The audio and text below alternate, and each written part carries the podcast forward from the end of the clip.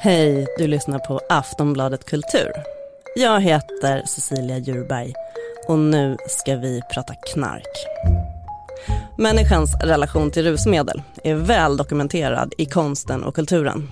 Och i sommar är det 50 år sedan den legendariska Woodstockfestivalen skrev in sex, droger och rock'n'roll i historieböckerna. Ett par år senare förklarade USAs dåvarande president Nixon krig mot knarket. Och så småningom skulle Sverige göra samma sak. Men hur går det med den svenska politiska nolltoleransen mot narkotika?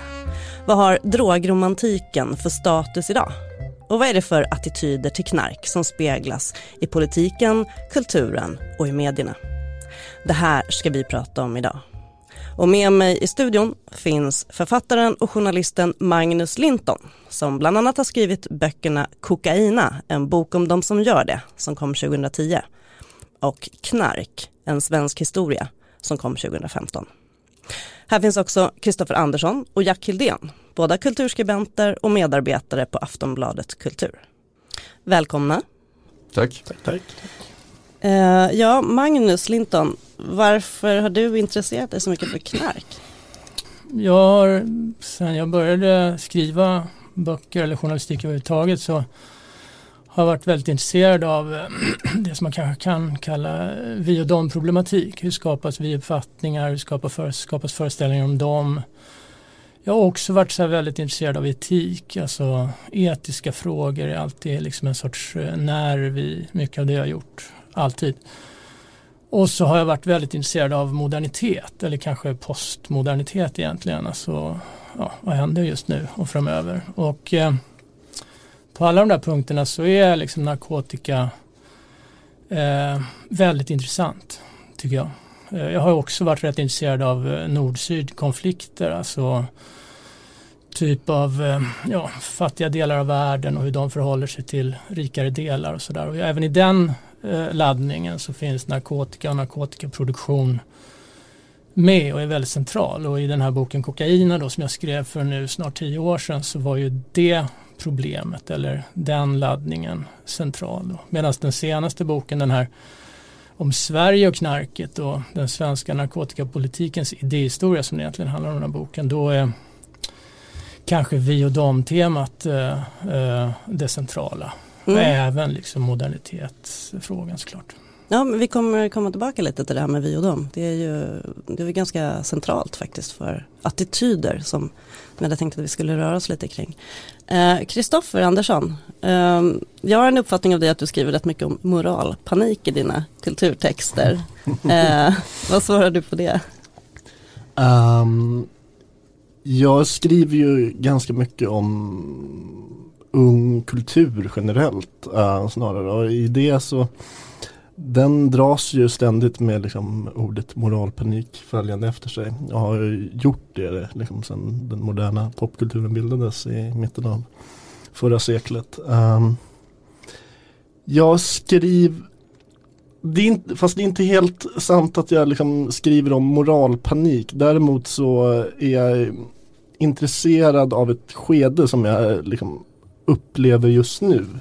Ehm, um, som, som handlar om att det är min bestämda uppfattning om att folk faktiskt generellt i um, undergroundkretsar och inte ens bara det utan generellt i livet knarkar mer än vad man gjorde för när jag började gå ut. Um, och att droger generellt är en större del av liksom, unga människors värld. Mm. Och därför tycker jag att det är relevant att skriva om. Och sen med de ämnen jag belyser och den värld jag kommer ifrån så det finns där hela tiden som, som ett ämne och som jag är intresserad av och som och det, och det stämmer att jag ibland tycker att det finns en viss moralpanik i om man nu ska ställa liksom, den gamla världen mot den nya världen. För verkligheten ser inte ut som så att folk inte knarkar utan folk knarkar generellt ganska mycket. Mm. Ja. Det är de här ravebussarna som, som polisen skickar ut, eller tar skickar ut nu. Anti-ravebussarna. Ja, ja. ja det är inga ravebussar utan anti Nej, det, det, är anti-ravebussar, de ska stoppa raven. Ja. Ja. Men här, får jag bara skjuta in där, för mm. det är intressant som du säger, folk knarkar. Det är spännande. Vad är det? Vad betyder det? Den termen för dig då? Liksom? Vad, vad, är, Ja, om, vad är en knarkare? Eller, eller du, när du använder knarkare så är det antar jag att det är något annat. Är man knarkare om man knarkar? Eller?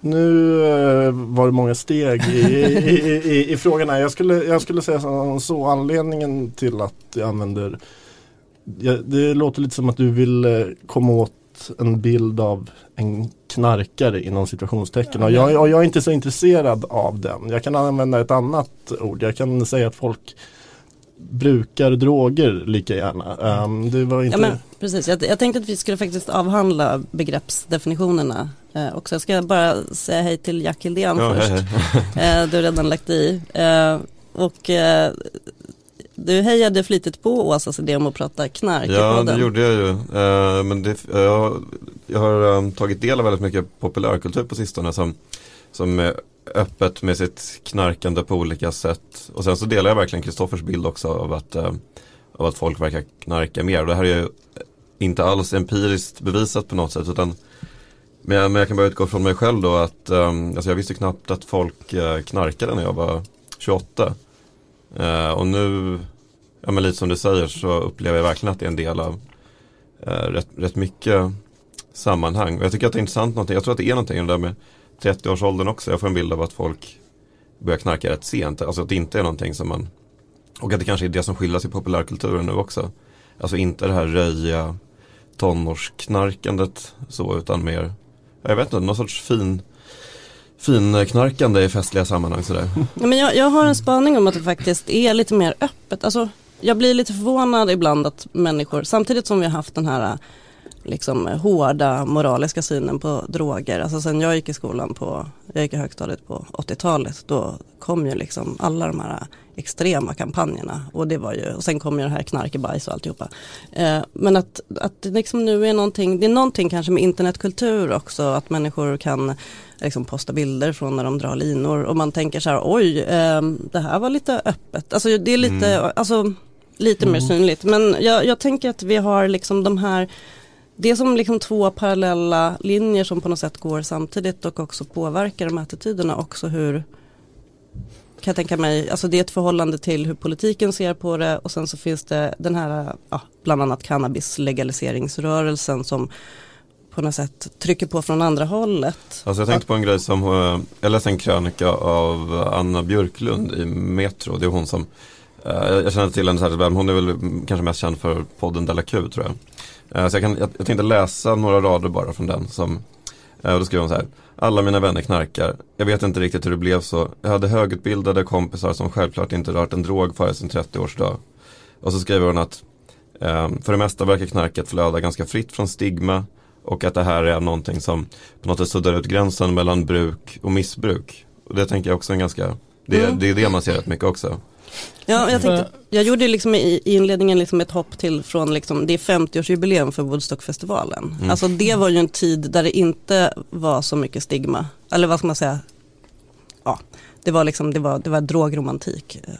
Verkligen. Får, får jag bara skjuta, för det är några saker som man kanske viss, eller jag känner i alla fall behov av att sortera vissa saker. Jax, det är intressant som du säger, men speglar inte det där kanske mer din resa in i medievärlden? Alltså jag tror att, eh, Jo. jag tror att medie, svensk medievärld är otroligt eh, knarkande. Mm. Det, det tror jag liksom är helt sjukt, sjuka mängder alltså. Men avspeglar det liksom, eh, van, van, jag vet, jag försiktig med begreppet vanliga människor, men andra människor som sysslar med helt andra saker, kom från andra förhållanden, du är uppvuxen Mm. på Södermalm, va, tror jag.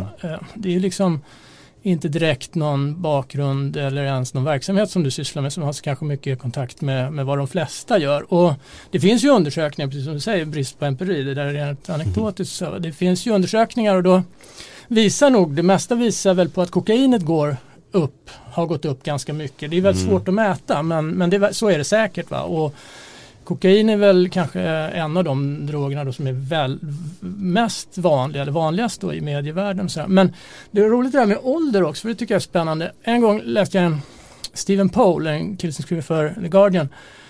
jag tror det var han som skrev, eh, inledde någon, någon krönika eller bok eller vad det var. När, när jag var 20 handlade allt om alkohol. När jag, var, när jag fyllde 30 så handlade allt om narkotika. när jag fyllde 40 så handlade allt om mat. Oj. Och jag tror att det där är liksom, säger otroligt mycket om eh, den välbärgade medelklassens liksom, eh, utveckling när det gäller preferenser. Jag tror att vi alla, liksom, ja, det tror jag många som kan känna igen den utvecklingskurvan. Liksom. Mm.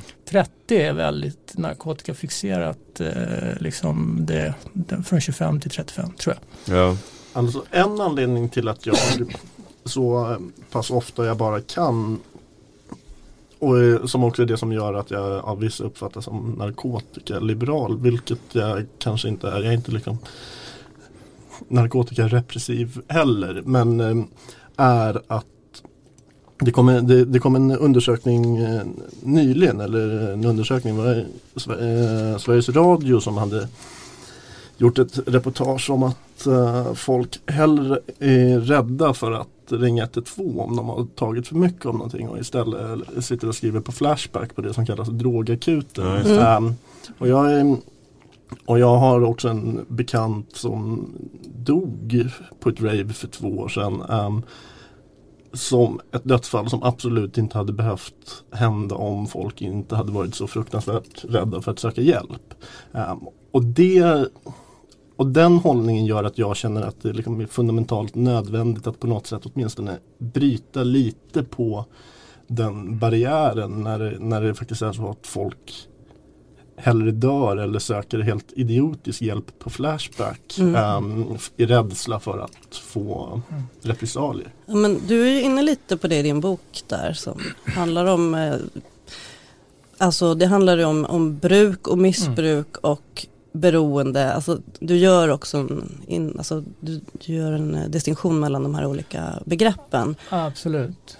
Och där, där, där finns ju en kärna, en, en, en central tes i min bok handlar just om att, eh, att nolltoleransen i den meningen har spårat ur då därför att det, folk som skulle behöva hjälp eh, är, inte vågar söka den hjälpen. Då har jag kanske eh, jag tänk, I den figuren så handlar det kanske mest om liksom eh, väldigt eh, sargade, marginaliserade heroinister som, som verkligen Sen finns det naturligtvis kanske den, den, jag vet inte om vilken typ av, men jag antar att det var inte heroin det här handlade om utan Nej, det var ecstasy. Ja precis och det är ju eh, Dog personen?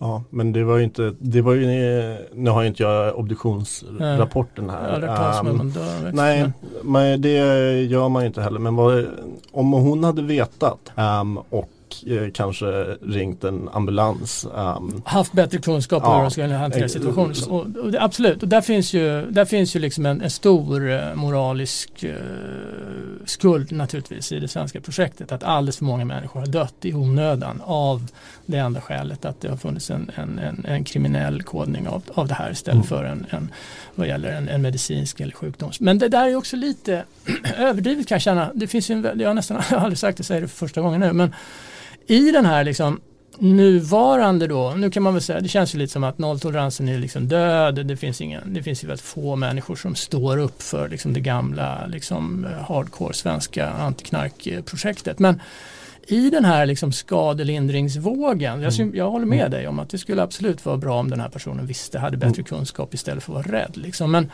det finns ju också liksom en, i retoriken då mot den här svenska linjen så finns det också en, en, en, en, tankefigur som går ut på att ja, men missbrukare ska behandlas som sjukdo, sjuka, de ska ha hjälp. Eh, och de ska inte mötas av polis, de ska mötas av sjukvård. Det håller jag med om när det gäller eh, men då, gör man, då skriver man så att säga in allt narkotikabruk i, i en sjukdomsbeskrivning. Och sanningen är ju att liksom, den absoluta majoriteten av all narkotika som konsumeras i, i Sverige den här helgen intas inte av någon som har några problem eller är sjuka eller överhuvudtaget utan den stora lejonparten går till människor som är helt välfungerande och, och i no- alla meningar normala. Och de åker lite snålskjuts då på den här retoriken, liksom att man ska säga, ja, det. så då, man undrar lite, okej, det är klart att den som har en, en beroendeproblematik ska naturligtvis få vård. Det tror jag nästan alla, till och med liksom RNS idag som är då de mer, mer talibanaktiga försvararna av den svenska modellen skulle skriva under på. Men hur ska man förhålla sig till alla de andra som inte behöver narkotikan mm, egentligen nej. utan bara har skoj med narkotikan? Ja, vad, hur, där är ju en fråga som har jag tycker något, Har du något svar på den? Nej, jag har ingen bra svar på den frågan. Den är, den är ju stor för jag, jag tycker kanske att eh, det finns ju många aspekter att fundera kring där. Dels är det så, okej, okay, nu har vi bestämt att det här är olagligt och det som är olagligt som ändå konsumeras genererar eh, kriminella strukturer som är onda av olika slag därför att de leder till korruption och förstör fattiga länder. Ja, det är en moralisk liksom, problematik som man som konsument bör liksom förhålla sig till och mm. fundera mm. på. Sen kan man ju säga, ja men jag tycker att systemet är så jävla sjukt. Jag tycker inte att det borde vara olagligt och då skiter jag i de lagarna som, som, för, som jag tycker är korkade. Jag gör som jag själv. Det kan man ju tycka, men då är man ju inne på en väldigt extremt liberal hållning mm. kanske som, som få skulle skriva under på i någon generell mening. Så här. Men så kan man ju tycka då att det här mera pragmatiska, att ja, men det personligt bruk ska inte vara kriminaliserat liksom, utan handel och så. Och då får man ju mer en pragmatisk och det är, det är den linjen som, som vinner eh, tror jag i den moderna västvärlden. Liksom att ja, vi har, vi har det här och de som vill hålla på med det kommer få hålla på med det och vi får koncentrera oss på de som, de som inte kan hantera det som, som slutar då i en, ett beroende eller ett missbruk. Men, men det som finns också och som jag hänger ihop med det som är ett argument för eh, åtminstone en förändrad narkotikapolitik är ju att jag vet, ja, nu har inte jag siffrorna i huvudet, gissar att du har. Um, hur, uh, jag känner redan att du och jag är med som roliga sidekicks och Magnus är den som Vi, vi, vi, vi är Paul Schaefer som spelar ett piano i solglasögon i, bak, i bakgrunden. Nej men um, brottet ringa narkotikabrott. Jag vet inte hur många som lagförs för det mm. varje år. Jag tror att det är, mm. ja, det är enorma, mängder. enorma mängder. Samtidigt som poliskåren hävdar att man går på knäna. Mm. Och det är ju alltså i utredningstid för vad liksom, svenskt ordningsväsende lägger på brottet ringa narkotikabrott som ju inte i främst finns för att ta hand om tunga missbrukare utan tanken med från början är väl att man ska fånga upp människor som är liksom tidigt i ett bruk eller som mm. inte finns i registren sedan tidigare och att man på så sätt ska kunna hjälpa dem. Men det är ju, för mig framstår det ju bara som total idioti när, när vi har den diskussion om lag och ordning vi har och man lägger så pass stora resurser på att liksom jaga det som lite fraktfullt kallas pinnar. Mm. Men det är ju det, är ju det som man, som man liksom häpnar över och undrar varför det är så. Men då har ju du ändå, det, du har ju undersökt lite varför, hur det blev så här. Du gjorde en historik i din ja, bok. Ja, det är, det är ju det intressant. För det tror jag de flesta som, de flesta som tittar på siffrorna mm. är nog, är, ser nog det sjuka. Precis som du gör. Liksom att, men det här är ju helt skruvat. Liksom. Alla resurser, liksom polisen, rättsväsendet. Liksom, om man sitter och räknar igenom hur många miljoner skattepengar som folk, som, som våra rättsvårdande myndigheter eh, lägger på att lagföra totalt normala, välfungerande människor liksom, som inte, som för, för ringa narkotikabrott och vanligt, vanligtvis cannabis så är det ju absolut eh, sinnessjukt, tror jag de flesta skulle hålla med om. Men, och då kommer frågan, var, varför är Sverige då och då måste man gå tillbaka till den svenska, eh, liksom, den svenska narkotikapolitikens historia och förstå vilket, hur centralt liksom, cannabis och de som inom citationstecken lätta eh, preparaten då, vilka man nu vill eh, langa in där, eh, vilken, vilken roll det spelar. Och då är det ju så att hela projektet var ju ett normprojekt. Det byggdes ju på, det byggdes på idén om att vi, för det första så byggdes på tanken att vi måste så att säga, tvätta eh, välfärdsstaten Sverige från narkotika. Så man hade en sån här biologisk eh, canceridé om man kan liksom inte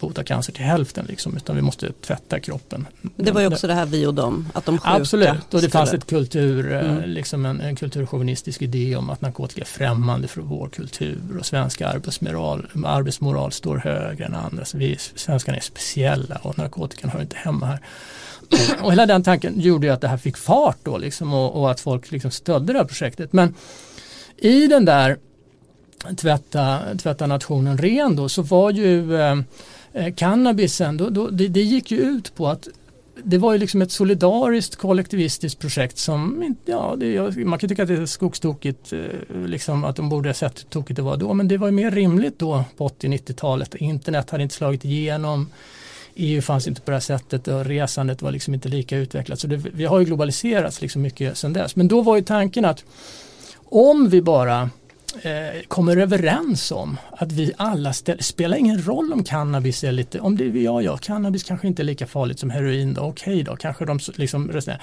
Men det är inte liksom preparaten, eh, det är inte det, utan det viktiga är att vi tillsammans gör det här. Och då handlar det om att ställa upp på normen, alltså att ställa upp på det projektet. Liksom. Och då var ju tanken då att så om vi så att säga, upprätthåller normen, den här enorma barriären då som man ville bygga mellan, alltså bortanför alkoholen. Alkoholen hör till oss men allt annat hör inte till oss, ska inte vara här. Har kommit hit av, av andra främmande element sånt som har tagits in.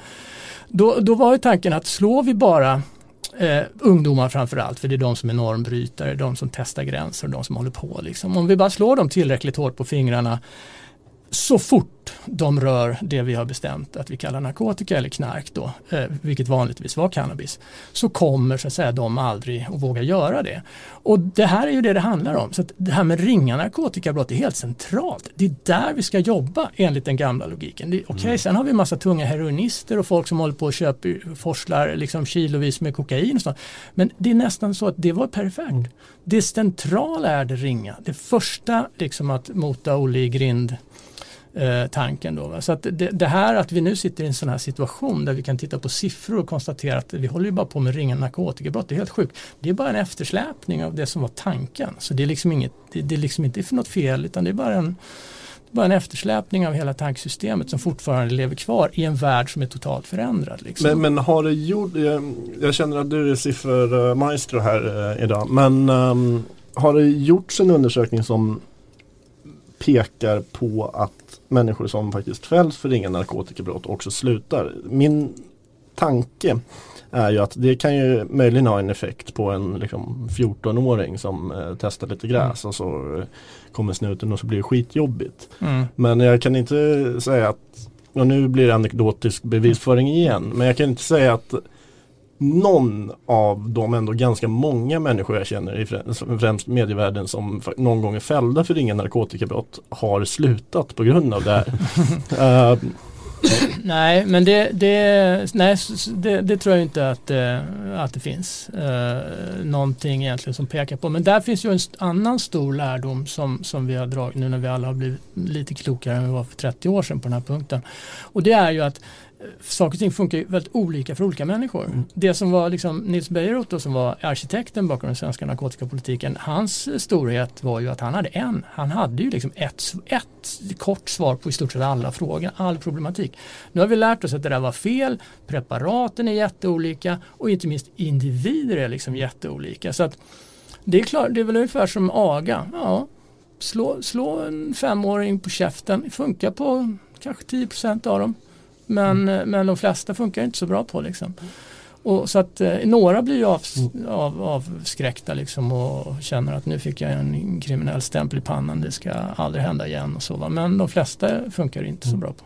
Men om man ska se då den här ungdomskulturen eller ungdomarna som inte som har lärt sig och inte tror på det här och som på något sätt det är lite så typiskt för, för, för vår tid just nu också. Att en misstro mot auktoriteter och om det här dessutom Medan nu ung, ungdomar, alla googlar och, och lär sig mer. Speciellt då, det finns ju forum där man läser en massa saker om, om droger som man då i första hand kanske går till istället för att gå till myndigheterna. Eh, då har jag någon idé här om att den här kulturen som odlas, den här lite så här eh, återuppväckta glorifieringen med, alltså jag, jag tittade på liksom till exempel musiken, alltså någonstans i samband med det här eh, kriget mot droger, 80-talet. Eh, då kom ju också, alltså då blev så här, eh, Dr. Albans No Coke blev en listetta. Mm -hmm. eh, nu så, så frissar man ju lite mm. åt det. Eh, alltså igen. Eh, men... ett, ett tag till, men kanske inte så länge till. Det är min, mm. min liksom senaste som jag tror ändå är, vi levt i ett liksom liberalt, eh, sekulärt, eh, globaliserat eh, ja, perspektiv slash epok under en lång tid. Men nu har vi en väldigt aggressiv, nypopulistisk, eh, auktoritär höger som, som liksom växer överallt. Och, och jag tror absolut att de, eh, för, för med dem identifierar jag mig inte alls, snart kommer att upptäcka narkotikafrågans enorma kvaliteter när det gäller vi och de konstruktioner och när det gäller liksom nationalistiska projekt och när det gäller liksom, och det, och det har man sett, titta på Trump, han har ju redan börjat. Vad är hans liksom skäl att bygga muren mot Mexiko? We, we gotta keep the damn drugs out. Mm. Det är hans primära, så den total, sanningen bakom det är ju att eh, jänkarna, USA är alltså den absolut, det är alltså det mest drogförtjusta folk som finns om vi nu kan använda begreppet folk liksom. Men ändå lyckas han eh, skapa en bild av att det är deras fel. Det är de, vi måste hålla dem där. Vi måste till och med bygga en mur för att hålla dem där. Liksom, eh, det, det, det, det, är så sinnessjukt när det gäller just vid de konstruktioner i relation till narkotika. Och jag tror bara att, eh, jag menar, det, det, finns eh, massa sådana populistiska, nationalistiska, högerradikala projekt som där narkotikafrågan på ett eller annat sätt kommer komma tillbaka. Så mm. att, eh, att den här liksom nolltoleransen, att vi nu sitter och skrattar åt liksom auktoritära tendenser, det kan absolut, det är möjligt att de sitter och skrattar åt oss om tio år.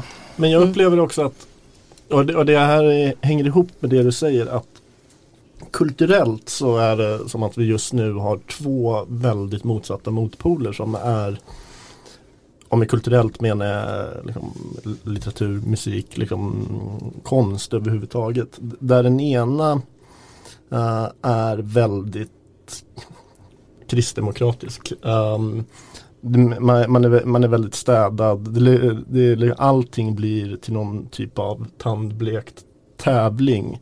Och, och, på andra sidan så har vi liksom en modevärld där eh, det absolut mest inflytelserika modet just nu eh, som är streetkulturen eh, fullständigt frossar i drogromantik.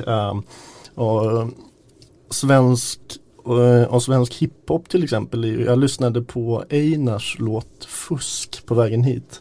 Där han säger du är tio av, din kärlekslåt. Um, du är tio av tio som en oöppnad karta tram.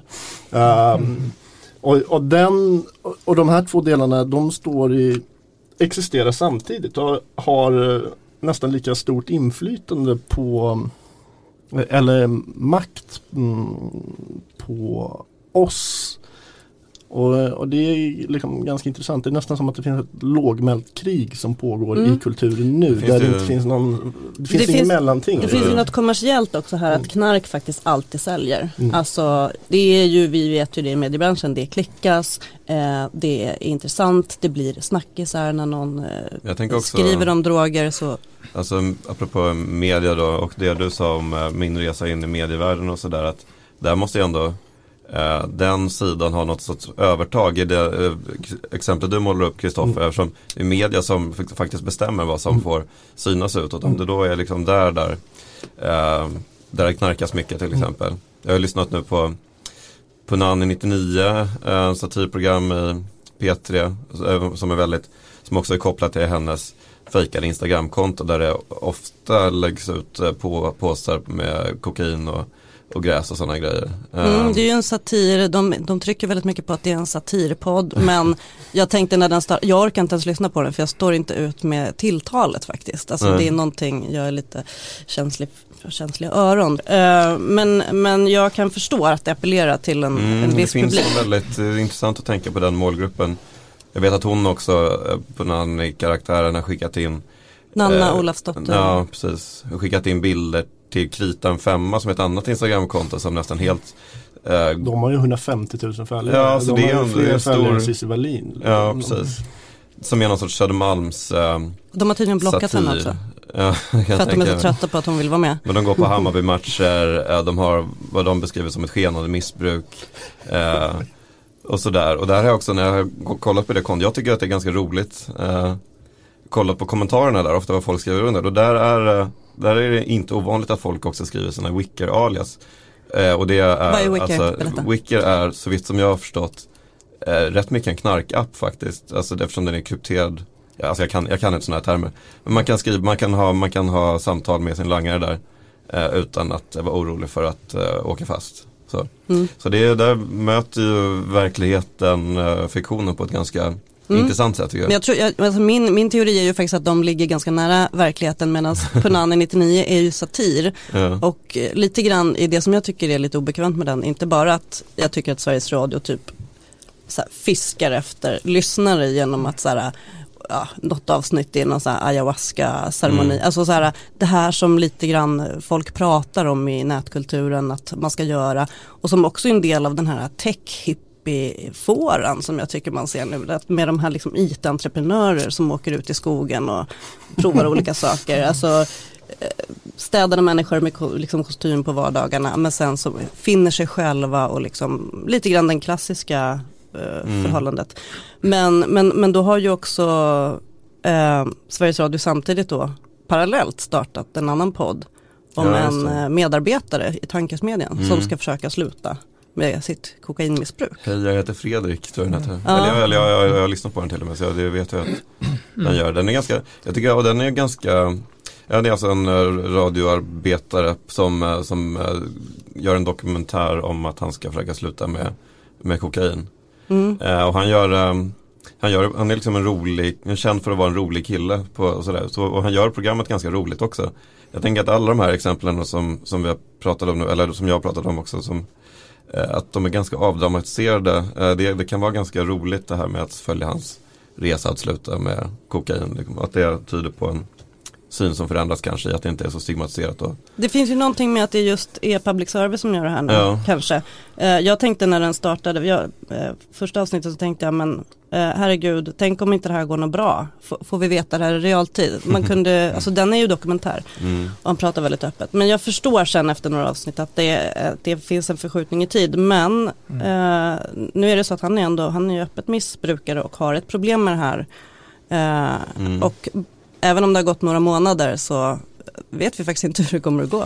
Men eh, då har jag missuppfattat det. Jag trodde det var, det är superintressant där. Jag trodde att de eh, absolut, jag har inte lyssnat på den, jag hörde bara inför att den Mm. skulle börja så här. Men jag trodde absolut att det, hans projekt i någon mening var färdigt i meningen att han har varit ren en lång tid. För han har ju gått en tolvstegsbehandling vad jag Mm. förstår. Den ligger rimligen i slutet av, eh, om inte det floppar direkt då, om man börjar med en gång. Så jag har uppfattat det som att, och det har jag tänkt är skälet till att de vå- Mm. vågar sända det. Därför att de, den här killen har varit clean, kanske inte jättelänge men i alla fall, trodde jag, Jo, ett men år men- eller lite till. Jo, här- absolut. att Nej, men här Jag förstod det som när jag lyssnade för Eller- någonting var så här, nu är det nyårsafton och det är så här, okej nu är det inte realtid. Men det låter ju, alltså man kan ju få en känsla när man lyssnar att det låter men som det realtid. säkert, har de säkert efterkonstruerat. De är nog väldigt trygga med att den här killen har varit clean i, i en... Ja precis, jag bara menar att eh, att ha varit clean i några månader, det är inte säkert att det Nej, bra men för jag tänker honom mig att det är längre tid än några månader. Mm. Jag tror det är några år eller ja, skitsamma. Men, men, men det är ju, det finns ju också,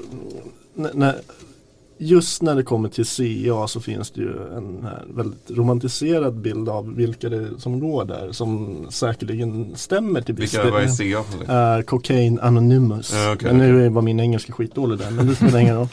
Men det där, hela grejen om man återkommer till det här, liksom, det, det som du är inne på, den här eventuella kittlingen då, eller kanske lite så här medialt lite småpatetiska lockelsen kring, kring narkotika och det här lite förbjudna och det är så här spännande. Eller, för- det är ju också en speglar, det finns ju två saker som, och, det, och också det som du säger, den här äh, avdramatiserade, normaliserade narkotikakulturen där folk liksom inte, ja, det är en axelryckning och man kan till och med liksom instagramma bilder och allt möjligt.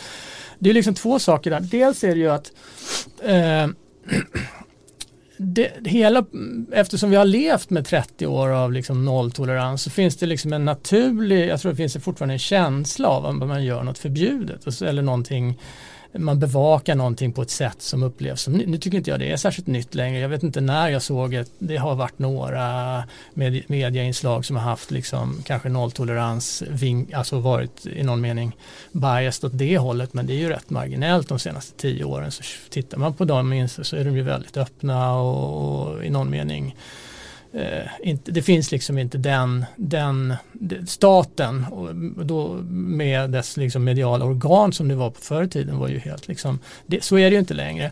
Så att den här eh, kittlingen vill att man nu då efter 30 år äntligen vågar säga någonting om detta. Det, det, det tror jag är fortfarande, men det är väl övergående ganska snart kan, kan jag känna.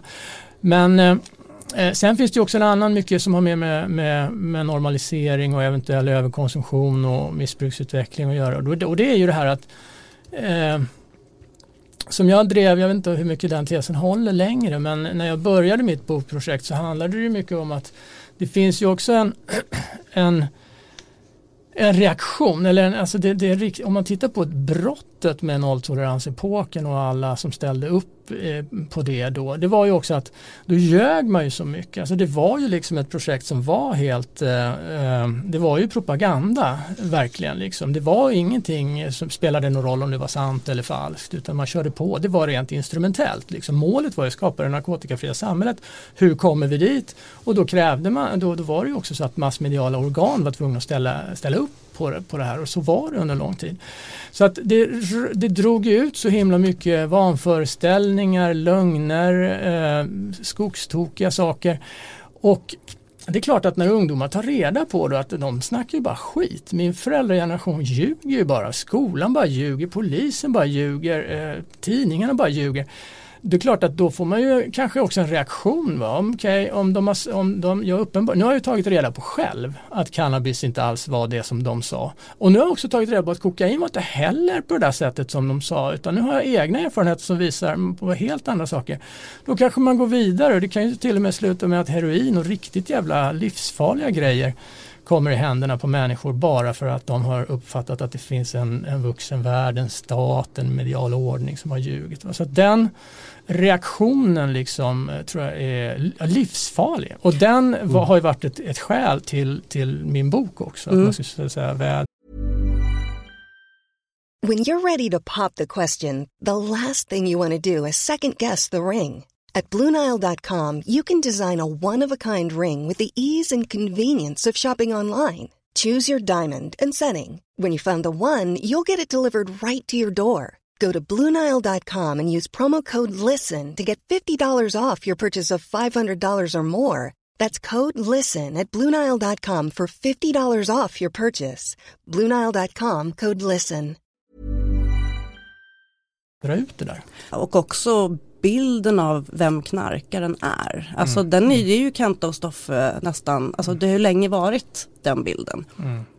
Um, och sen, eller så har vi den fina knarkaren och däremellan liksom vad är, vad är bilden av den vanliga brukaren som som du säger, den, den, som inte har något problem och den som har googlat sig fram att det här är lugnt eller den som fick lära sig att hasch är inkörsporten. Mm. Det var ju sånt där som sades när mm. jag gick i skolan. Mm. Uh, att det inte stämmer. Men det sa man till mig också. Men där finns ju den, hela den där det finns ju, jag, jag gör marginell poäng av det i min bok men eh, ändå så är den ju fatalt komisk alltså. Och det är ju, det är ju de här ministerutnämningarna va varenda gång så ska liken i garderoben ut då när, när vi har en ny uppställning ministrar och man vet ju precis vad det handlar om. Då ska de få och det gör ju att i ett annat land, en annan kultur så skulle ju inte det, det skulle aldrig vara en nyhet, det skulle inte vara någonting om någon för 25 år sedan. miljöpartisten som ja, fick erkänna att hon hade Ja nu, det är alltid, alltid några. Ja. Alice Bah Kuhnke är roligast för då var det inte ens, utan det visade sig att det inte ens var, det skulle kunna ha varit och sådär. Det var liksom någon jävla eh, indisk olja eller något.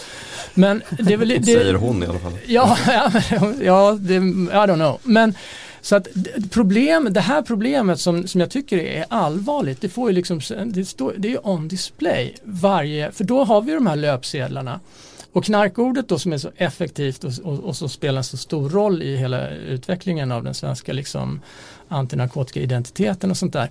Det används ju då såklart fast det bara rör, bara då inom citationstecken rör cannabis eller inte ens cannabis, något som liknade cannabis oftast. För många av de här som blir ministrar, det är ju cannabis det handlar om. Va? Och de hade bara prövat en gång. Ja, de hade prövat en gång. Och det är kanske säkert eh, mycket lögner och, och, och, och sånt. Men, det, men i många fall är det nog bara mm. så. Va?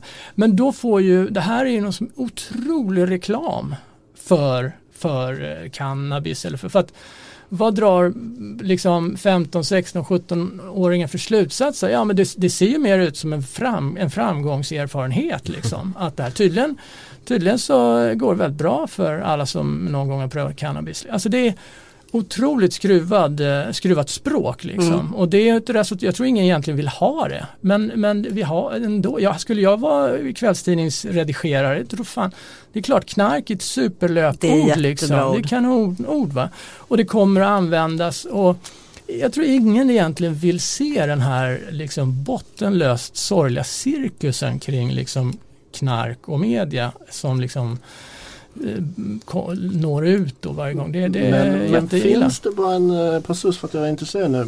Ehm, finns det i andra länder överhuvudtaget liksom en motsvarighet till ordet knark? För man använder ju drugs liksom, till Mm. exempel men eh, droger konnoterar ju inte alls samma sak som knark. Alltså, det är ett svenskt ord. Du har rätt Det, ut ja, det i din absolut, bok. det, det finns det, knarkordet har en, en, en spännande eh, historia. och Så. Det Mm. finns ingen riktig motsvarighet, junk och sånt där. Mm. Men, men det, det, är ett, det är unikt liksom Mm. att vi fick det ordet. Och det, det plockades ju upp då därför att det just tjänades, tjänade politikens syften. Det Liksom. var Birgitta Stenberg.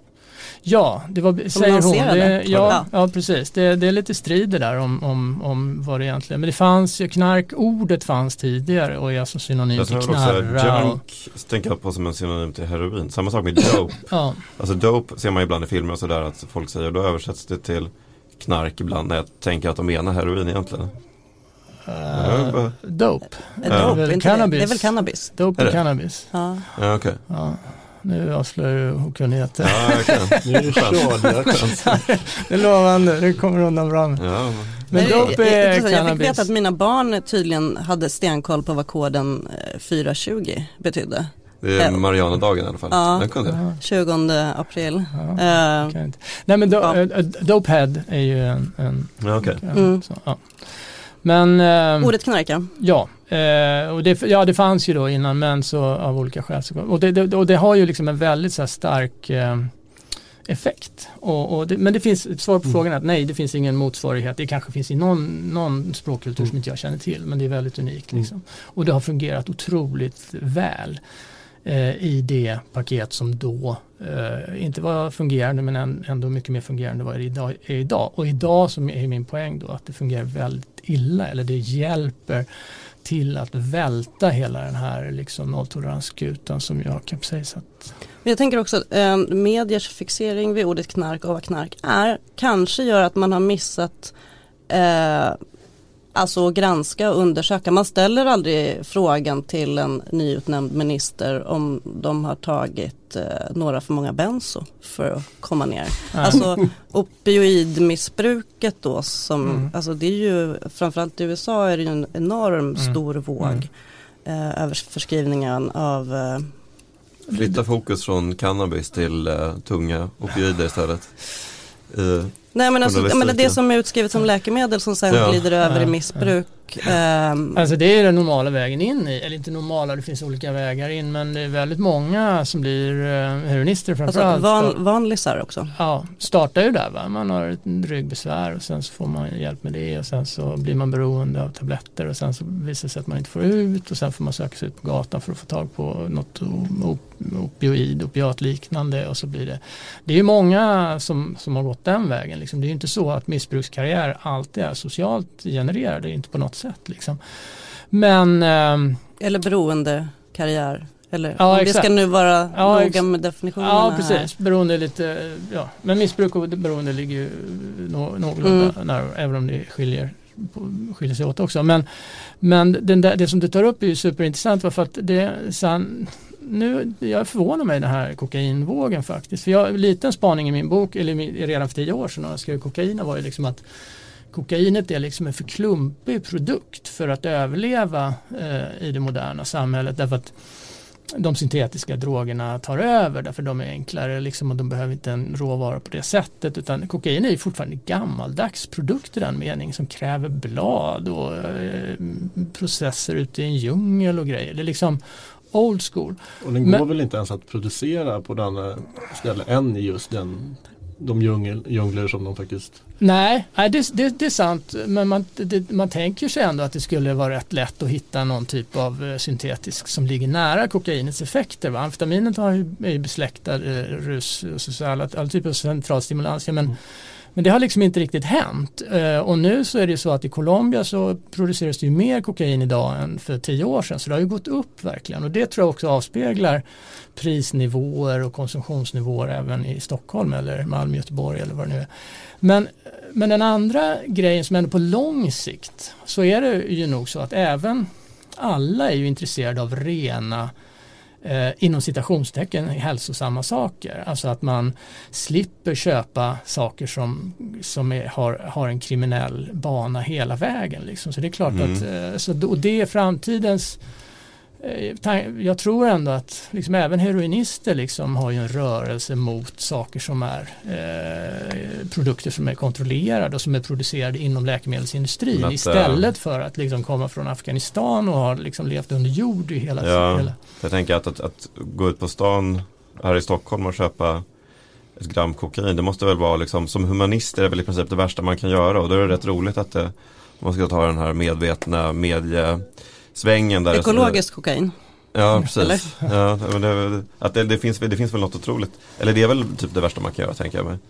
Alltså miljöpåverkan på, på kokainproduktionen är väl också enormt stor. Det, det är det ju absolut. Och det var ju, det, det var ju det, Alltså läsa av så här postmoderna fenomen är ju superspännande och en sån grej när jag höll på med kokain då, det var ju att i, då, då försökte liksom eh, Alltså, ja, det är sorgligt allt alltså. Man blir ledsen att tänka på det. Men I då den här eh, colombianska regeringens liksom försök att liksom uppdatera kampen mot narkotika. Liksom, War on drugs var liksom, det, var, det fanns ingen support för det. Det var liksom, började vara ja, det, det, det, symboliserade mer imperialism och det var, fungerade inte. Men då hade man fått, fattat det här med ekovågen. Liksom. Ja men shit, de här liksom medelklassfolket i den där rika världen de är tydligen väldigt gröna och liksom eko är tydligen en grej så här. Så då försökte man ju lansera att man skulle så att säga, vädja på den punkten.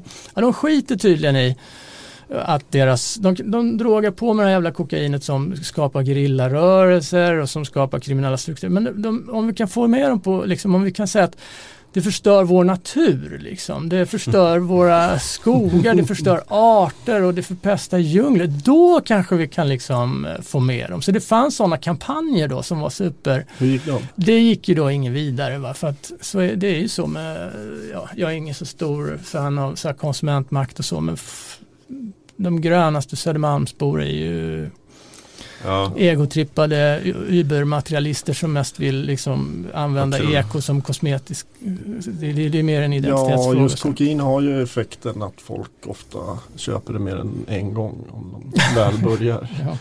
Ja. Men, men och sen, ja, faktiskt precis idag så kom det en, en rapport om, om drogpriserna som sjunker. Eh, men då är ju liksom kokain ligger fortfarande väldigt högt. Eh, det här är en undersökning som har pågått i 30 år. Eh, men när vissa, vissa typer av droger går ner ganska mycket i pris, cannabis inte tydligen så mycket i det faktiska grampriset men att THC-halten går upp så att man får liksom mer rus för pengarna. och där, om man ska prata om liksom marknadskrafter, där är jag lite nyfiken på, jag läste inte hela studien men jag tror inte heller kanske att den kommer in på exakt alla orsaker. Men jag menar utbud och efterfrågan är ju en grej och tydligen då Sverige fortsätter att efterfråga kokain hela Sverige. Alltså det är mm. inte bara ett innerstadsfenomen. Men det priset ligger väl fast ändå. Det, det ska väl alltid vara någonstans mellan 800 och 1000. Det kan, man inte, det kan de ju inte böja sig med. Nej men jag menar det, det gör, det gör ju också Aftonbladets frilansarvoden som också ligger samma. Ja precis. Nej men alltså att det, när någonting är dyrt och exklusivt så är det fortfarande, finns en lockelse hos en, hos en viss publik. Men att det liksom framstår som lite finare. En, en, dyrare bil är lite finare även om den är miljöfarlig. Jag, jag tänker att det är en, en annan drog som det har ju kommit flera studier, eller studier men konstaterat att till exempel ecstasy är bra mycket starkare nu än vad den var för 10 år sedan eller mm. 20 år sedan. Um, vilket ju leder till uh, vissa komplikationer när folk helt enkelt tar för mycket. Um, det kan ju ha en, ganska många obehagliga biverkningar. Som sagt, som ofta går att hantera om man vet vad man ska göra. Men det kan gå ganska illa om man inte vet det heller. Mm. Men där, där så läste jag att en anledning till att den är så stark är att det, det är något av produktionsländerna här, som jag nu såklart har glömt. Så i Sverige så mäter man, eh, du åker inte du äh, åker helt enkelt dit på mängden droger i, i en ecstasy. Hur mycket den innehåller. Um, men i andra länder så är en ecstasy-tablett alltid en ecstasy-tablett. Och då gör man dem mycket, mycket starkare istället. För att på så sätt komma runt att man kan bära Ah. mycket mer droger på sig. Mm. Um, I samma Superman-logga. Intressant. Men det som, det, det intressanta tänkte jag just, jag menar priserna är ju en sak såklart, men det, priser kommer ju inte få en, en beroende, en, en tung missbrukare att sluta. Men eh, i den här studien ändå, det som visar att det, alltså eh, än en gång bevisas att eh, det går in, liksom förekomsten går inte ner. Det får, finns fortfarande tillgängliga droger i hela Sverige och sen har vi då, sen hade det, så skriver de det också att de har inte mätt de så kallade nätdrogerna som är ett jättekonstigt begrepp men de nya typerna av eh, droger som folk beställer på nätet som ibland alltså, Mm. inte har hunnit bli narkotikaklassade eller har hunnit bli det och där går det ju inte att se någonting. Jag menar, sen har vi ju hela liksom, Mm.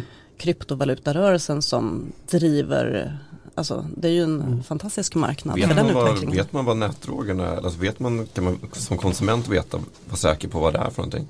För som du, när du pratar om Mm. olika mängd, eller hur mycket, hur stark en ecstasy-tablett är liksom. Det kan man väl inte heller veta. Jag har hört att folk beställer testutrustningar. Ja. Ja. Folk- beställer sådana här stickor och så Ja, okej. Mm. Eller folk, det är väl en väldigt liten minoritet av alla som någon gång tar en ecstasy som, eh, som faktiskt sitter och eh, testar den i ett laboratorium Ja. hemma först. Um, Det är inte alltid man har ett laboratorium tillgängligt när, när det är Men- dags för ecstasy. Men de där sakerna säger något. Om det nu är så liksom att eh, folk... Eh, den, den, den stora nyheten ändå, får man ju ändå säga, den stora nyheten om unga, med, unga svenskars liksom, rusvanor är ju att alkoholen har gått ner så dramatiskt som den har gjort. Så det, eh, alltså, all in all så är det en bra story när det gäller svenska, svensk att- utveckling. Sen är ju då den här idén där, ja, har det, har det, har det liksom den nedgången, har den eh, motsvaras den av uppgången för andra droger och sådär? Men det är jag inte så säker på. Det tror inte jag. För jag tror, jag tror precis som du att narkotika, eh, om man eh, tar bort liksom de tunga missbrukarna eller de som har en beroendeproblematik och behandlar dem för sig och så har man resten kvar. Alltså alla som då inte har några egentliga jätteproblem. De kanske kom, några kommer få det, de flesta kommer inte få det. Sådär. Eh, då tror jag att den här kategorin 30-åringar är enormt stor. Alltså. Mm. Jag tror verkligen det. Jag- Kanske, det är klart att det finns nog ett väldigt, väldigt påtagligt ökat cannabisbruk bland, bland nästan barn också, alltså fem, mellan 15 och 20. Det tror jag också, nu kan jag inte de senaste undersökningarna och drogvaneundersökningar och så, här, men, men ehm, och, och det där, om, det, det säger ju någonting om rusutveckling. Jag skrev en, en, en artikel, en recension av en bok som heter Something for the Weekend.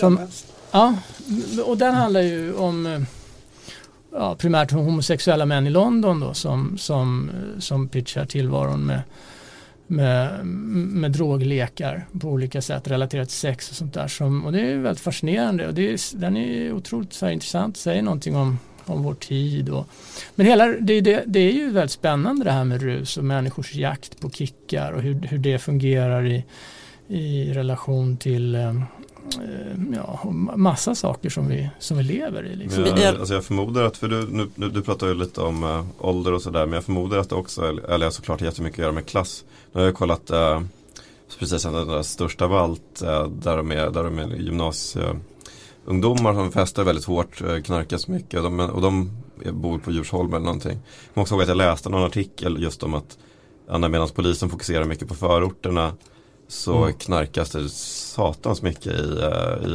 överklassen, också bland de som är riktigt unga då. Mm. Det tror jag verkligen, så, så, så tror jag verkligen att det, det är kanske är någonting man vill tro också. Men, Ja. men, eh, men eh, jag tror att det stämmer eh, väldigt mycket. Jag är inte, dock inte säker på att polisen är helt ointresserad av den typen av Nej. miljöer. De springer säkert fortfarande på liksom eh, reggaefestivaler och, och, och, och på Plattan och så mer. Eh, Men, men så har det ju alltid varit. Alltså att det är inte, det är, vi- vill polisen så att säga, det är ju, de, de vet ju rätt bra var, Ja. var, vilka miljöer det finns väldigt mycket narkotika och, och när det gäller vissa preparat är ju klasskiktningen enorm. Där. Nu Mm. kanske inte riktigt är så längre då kokainet har sipprat ner. Det har blivit ett landsbygdsfenomen för alla liksom. Men, men det är inte så svårt att lista ut. Men det, det, det ska man också ha klart för sig när, när, när det kommer här nya rapporter om det, kokainkonsumtionen säger polisen har gått upp så himla mycket. Ja, så tittar man på undersökningen, vad har du för underlag för det? Jo men vi har ju, vi griper ju så många fler liksom. Och det säger ju ingenting om den generella totala konsumtionen. Det säger bara att de rör sig mer i miljöer där det konsumeras kokain idag än vad de gjorde för tio år sedan. Mm. Sånt där. Så att, eh, Jag, Att jag, de läste kanske någon, kollar folk mer Ja. också. Jag läste någon så festlig formulering som sa att eh, det Karl Marx sa om att religionen är opium för folket stämmer inte för nu är det liksom opium som opium för folket. och att det liksom fortsätter, kommer fortsätta vara så. Eh, men då tänker jag hur, om man, hur ska man eh, förhålla sig till, alltså man, det, vi har försökt liksom, ja, prata om attityderna här nu. Eh, hur, hur skulle man liksom förhålla sig då till Eh, till utvecklingen. Vad, jag menar, om du, din, din tes är ju att drogpolitiken har gjort fel. Vad, hur, liksom, hur kan drogpolitiken bli bättre? Om vi utgår från att för, människor kommer vilja fortsätta berusa sig på olika sätt. Ja, det, det är klart att där, får, där måste man ju ha en politik som i någon mening, det beror på vad man är. Man, man är religiös, jag är inte religiös, men är man religiös då har man ju andra parametrar för, för liksom etik och moral och, och, och framtid och allt möjligt. Men det till de hör inte jag liksom, utan då, då får man ju eh, jobba med pr- pragmatiska eh, liksom redskap. Vad är problemet? Vad är egentligen problemet? Då får man ju, vi har ju haft en en politik som har sagt att allting som har med narkotika att göra är, är ett, ett, ett, ett, ett enda stort jätteproblem. Liksom. Och det är ju en total Man får ju sortera då. Är det ett problem att det finns narkotika i, i samhället? Ja, det är kanske inte något jättestort problem. Det är kanske till och med bra. Det kanske, eller det har i alla fall kanske till och med vissa goda aspekter. Eller så kan man säga att det är i alla fall ofrånkomligt. Liksom. Det spelar ingen roll om det är bra eller dåligt, för det kommer finnas. Liksom. Eh, Det går inte att förbjuda människor att prata med varandra och det går inte heller att, förbjuda människor att göra det som de tycker är roligt. Och det finns en massa aspekter av narkotika som är roligt och stimulerande och kul och sen kan det balla ur och generera i stora enorma eländen för individer och familjer och samhällen.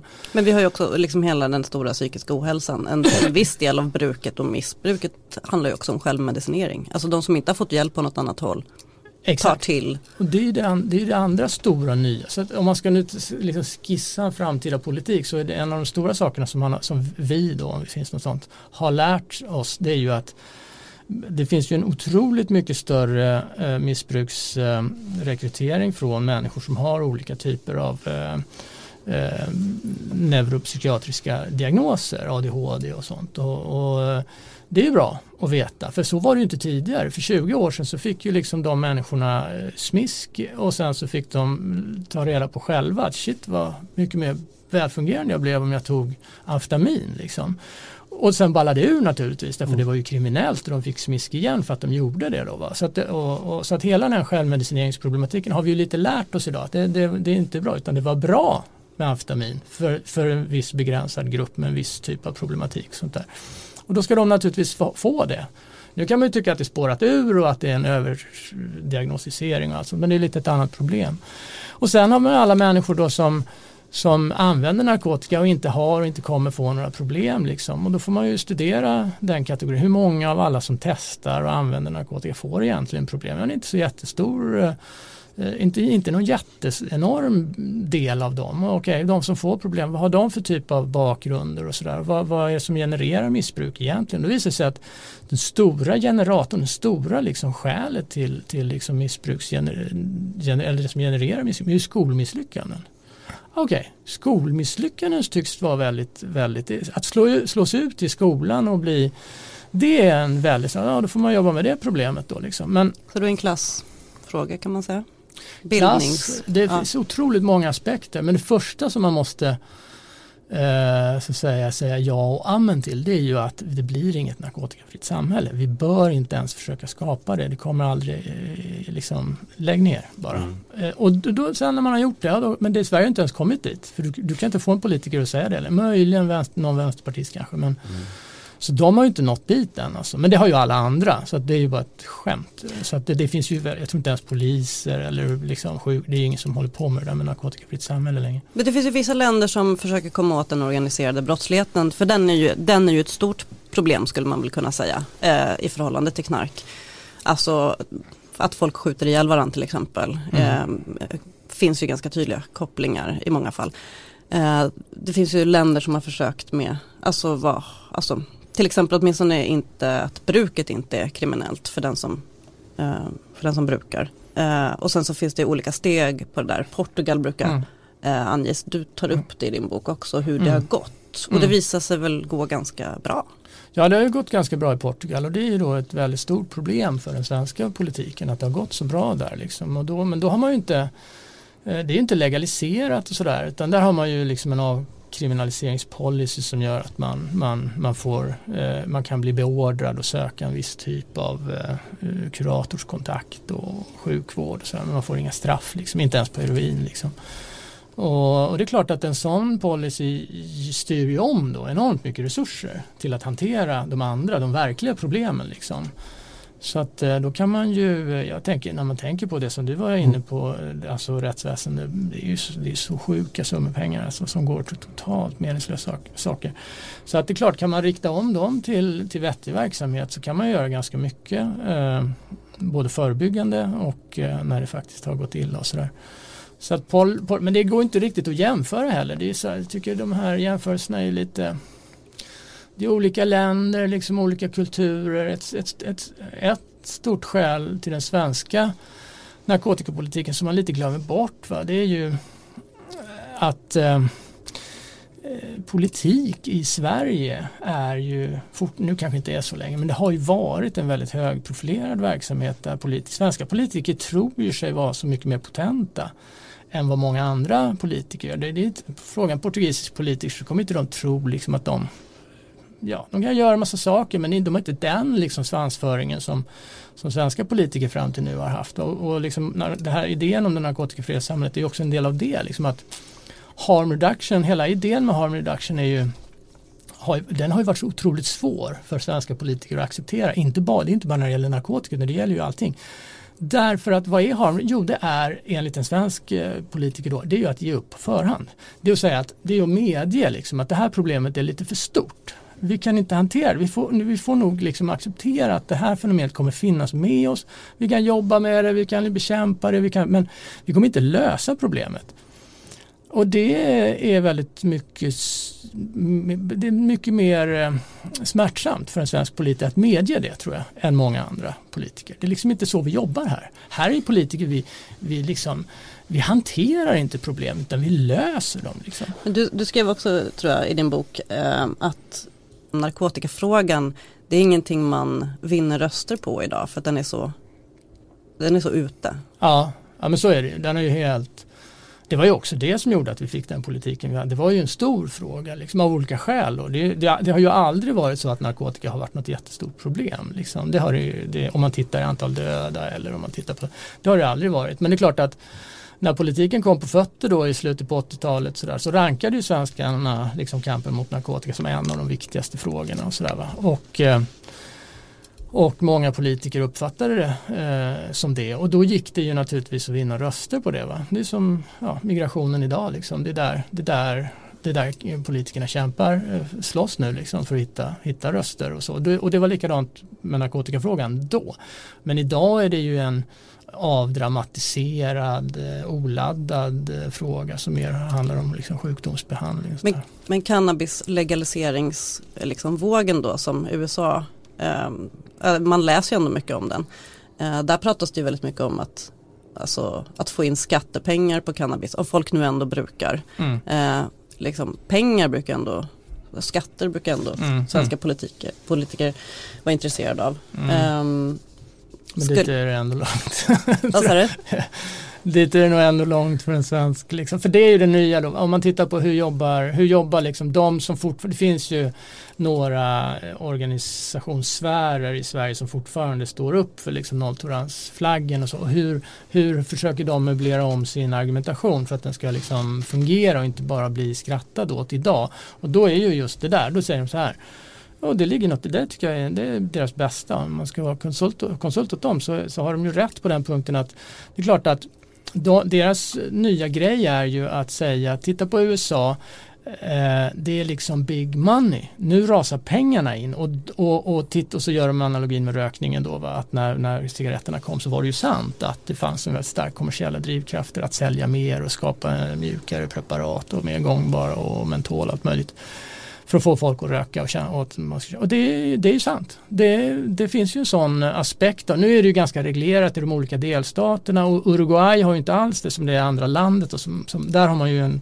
mer systembolagsliknande och hårt kontroll. Så där, där har man ju bestämt sig, okej, okay, vi ska släppa cannabisen fri i meningen att de vuxna människor som vill syssla med det ska få göra det men vi ska inte släppa in pengarna. Vi ska inte släppa in de kommersiella krafterna på, på, på, den, här, på den här marknaden i den här sfären. Medan man i USA har gjort det då på olika och det är en avsevärd eh, skillnad liksom. Och sen vet inte jag hur det, nu kan inte jag de senaste undersökningarna hur det har gått och så men det är klart att eh, är det något man vet så är det ju att äh, människor vill tjäna pengar. Liksom. Så att, äh, det tror jag, skamlösheten och inte vet jag. Jag vet inte om det är liksom skräckpropaganda det där med att det finns massa tuggummi-grejer som man liksom ger ut till ungdomar eller unga. Där. Jag, jag kan inte hela det där men det är klart att eh, ekonomiska krafter eh, har ju en tendens att ställa till eller förändra folks beteenden. Liksom. Men analogin med rökning är ju eh, ganska typiskt för det är ju ett, alltså, de som vill förbjuda tobak Eh,